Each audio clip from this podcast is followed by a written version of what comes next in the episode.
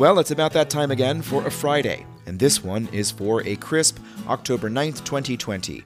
Welcome to the relevant version of the Charlottesville Community Engagement Newscast and Newsletter. This installment's Patreon fueled shout out is for me to say early voting is underway for all registered voters. Vote in person or request a ballot by mail. Register to vote by October 13th and request your ballot by mail by October 23rd. Visit elections.virginia.gov for more information the Albemarle School Board has voted 4 to 3 to proceed with a return to school for students in kindergarten through 3rd grade beginning on November 9th, a month from today.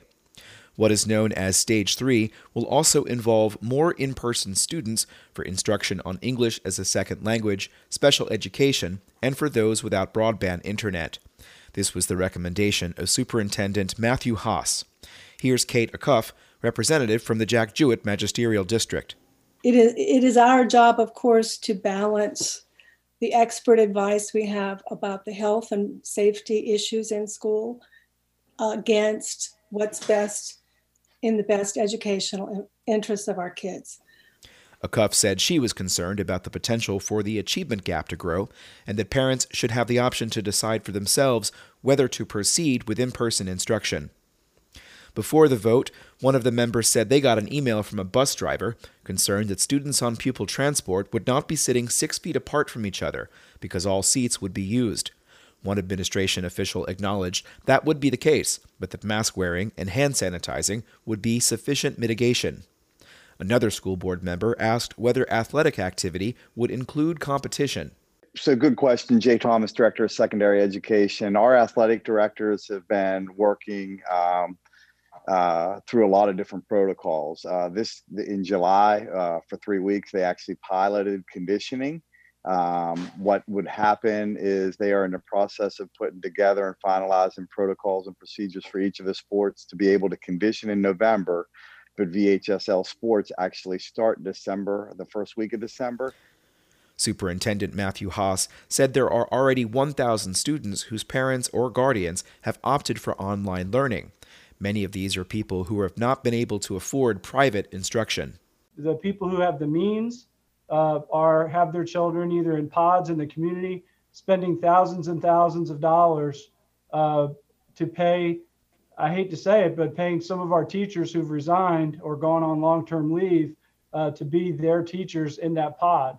Haas said attendance for synchronous virtual learning for high school students is below 60% for those on free or reduced lunch. School board members Kate Acuff, Dave Oberg, Jonno Alcaro, and Katrina Callsen voted for the move to stage three. Graham Paige, Judy Le, and Ellen Osborne voted against. Let's hear some of the voices. Osborne said she was concerned that some of the students would have new teachers. We always hear how important relationships are, and now we're willing to disrupt that for some for uh, going to school every other day, and I, I'm not convinced that the trade off is worth it. Le thought the move will be premature. The risk is still great. I still think the risk is great. And then we're going to break that for the reward that is, um, for me, questionable in terms of, you know, two full days for kids um, and then three full days of asynchronous and then um, breaking these relationships. Paige cited three reasons why he voted against the proposal. And that's the fact that um, the cases in our area continue to rise. The positivity rate is above the state average. And we can't really say with any certainty what's the transmission rate going to be because we don't have walls that separate us from UVA or the city. Dave Oberg understood all of these arguments. My gut, my just my gut, my heart says, why would we risk it? But my brain says, listen, we have experts who have done this analysis who've said, look, as long as these things are followed, it's safe. And I don't I don't have any reason to doubt that analysis. Acuff said if the number of cases suddenly rises with more outbreaks, they can reconsider the decision. Haas has the authority to go back to a lower stage at any point. I was very much heartened by the improvements in our communication with the school, with the, the health department, uh, the improvements in testing ability, the protocols for contact tracing, um, and and just the turnaround in, in terms of the testing. After the vote, Paige said the board would pull together to support the transition, despite the split vote. So we'll be moving forward then as a unified system, not as 4 3 split, but as a 7 0 unified division. There are another 1,114 cases of COVID 19 in Virginia today, and the statewide seven day average for positive tests remains at 4.8%. In the Blue Ridge Health District, there are another 39 cases, with another 17 in Charlottesville and another 8 from Albemarle. Yesterday, the city surpassed Albemarle in total counts. Today, there have been a total of 1,438 cases in Charlottesville, compared to 1,417 in the county. The seven day average for the Blue Ridge Health District is 5.3% today, up from the 4.5 recorded on October 1st. Some demographic information of note since the pandemic, 44% of cases in the Thomas Jefferson Health District or the Blue Ridge Health District, the name changes soon, 44% of cases have been between people between the ages of 10 and 30. However, there are no deaths within that range.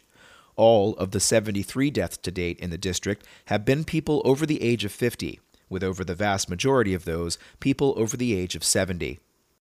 The Blue Ridge Health District is within the VDH's Northwest region, where overall the number of cases has been increasing for eight days, with burden considered in the high threshold. Percent positivity in the region has also been increasing steadily, as has the number of healthcare workers with positive cases.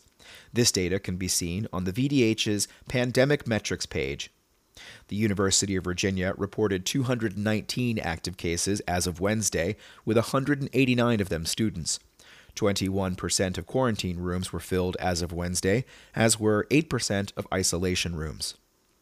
The election is three and a half weeks away, and the talk this week has been split between the president's positive COVID diagnosis and the vice presidential debate on Wednesday the Center for Politics at the University of Virginia took another look into Sabato's crystal ball this week and invited vice presidential expert Joel Goldstein to weigh in. You know, to put it in, into some context, it, it was a debate where I think the the fact that the candidates are older than has ever happened before in in uh, in our history, the presidential candidates, and the fact that the president's been diagnosed positive uh, for COVID put some greater emphasis on the vice presidential candidates. It's also the first time that we've had a vice presidential candidate who is a woman of color, or first time we've had a woman of color as a national candidate. To watch the rest of Goldstein's comments, as well as commentary on the fly from Larry Sabato, visit the Center for Politics channel on YouTube. More than 1,000 homes and businesses in Albemarle County and Charlottesville were without power this morning, according to Dominion Power. This included Charlottesville City Hall, where in person voting still continued despite the outage.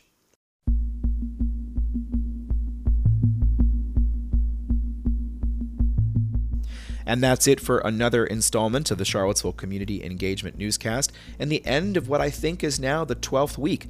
I'm actually not sure. It has actually become a routine to do these, and I hope it's become a routine for you to listen to them or to read them. Either way, I do appreciate those of you who have contributed through either a contribution through Patreon or by subscribing through Substack. This helps me keep going and helps me envision a future uh, where I get to keep doing this, uh, and we all get to keep doing this together for quite some time. I'm Sean Tubbs, and I'll be back on Monday with another installment. In between, keep an eye out for the Week Ahead newsletter, which will go out on Sunday. That'll be a look into what's happening in local government. Thanks for listening. Stay safe out there.